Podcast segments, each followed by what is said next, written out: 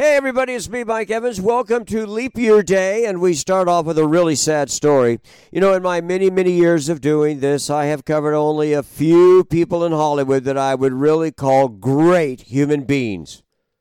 And right at the top of the list is Gary Sinise, best known for playing Dr. Dan in Forrest Gump. But Gary is so much more.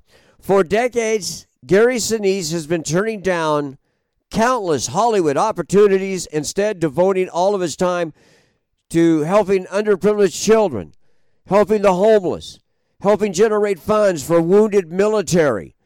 Back in August 2018, Gary's son, Mac, was diagnosed with a very, very rare cancer that strikes only 300 people a year. That diagnosis came just three months after Gary's wife, Maria, was diagnosed with stage three breast cancer. While Maria is still recovering, doing well, their son Mac recently passed away. Mac was only 33 years old. He died a few weeks ago. Gary just went public telling people about it.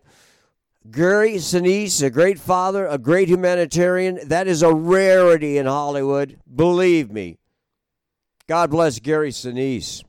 TV news people at Netflix say the worst decision they ever made was giving Prince Harry and Meghan a hundred million dollars when nobody really knew exactly what, what they were going to do. And what they did do basically flopped. The Disney, Fox, Warner Brothers sports bundle we've been hearing about may or may not happen. The done deal apparently isn't done yet. Stay tuned.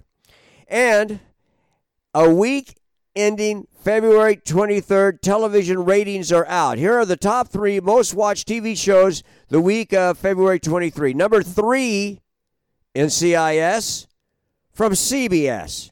Number two, 60 Minutes from CBS.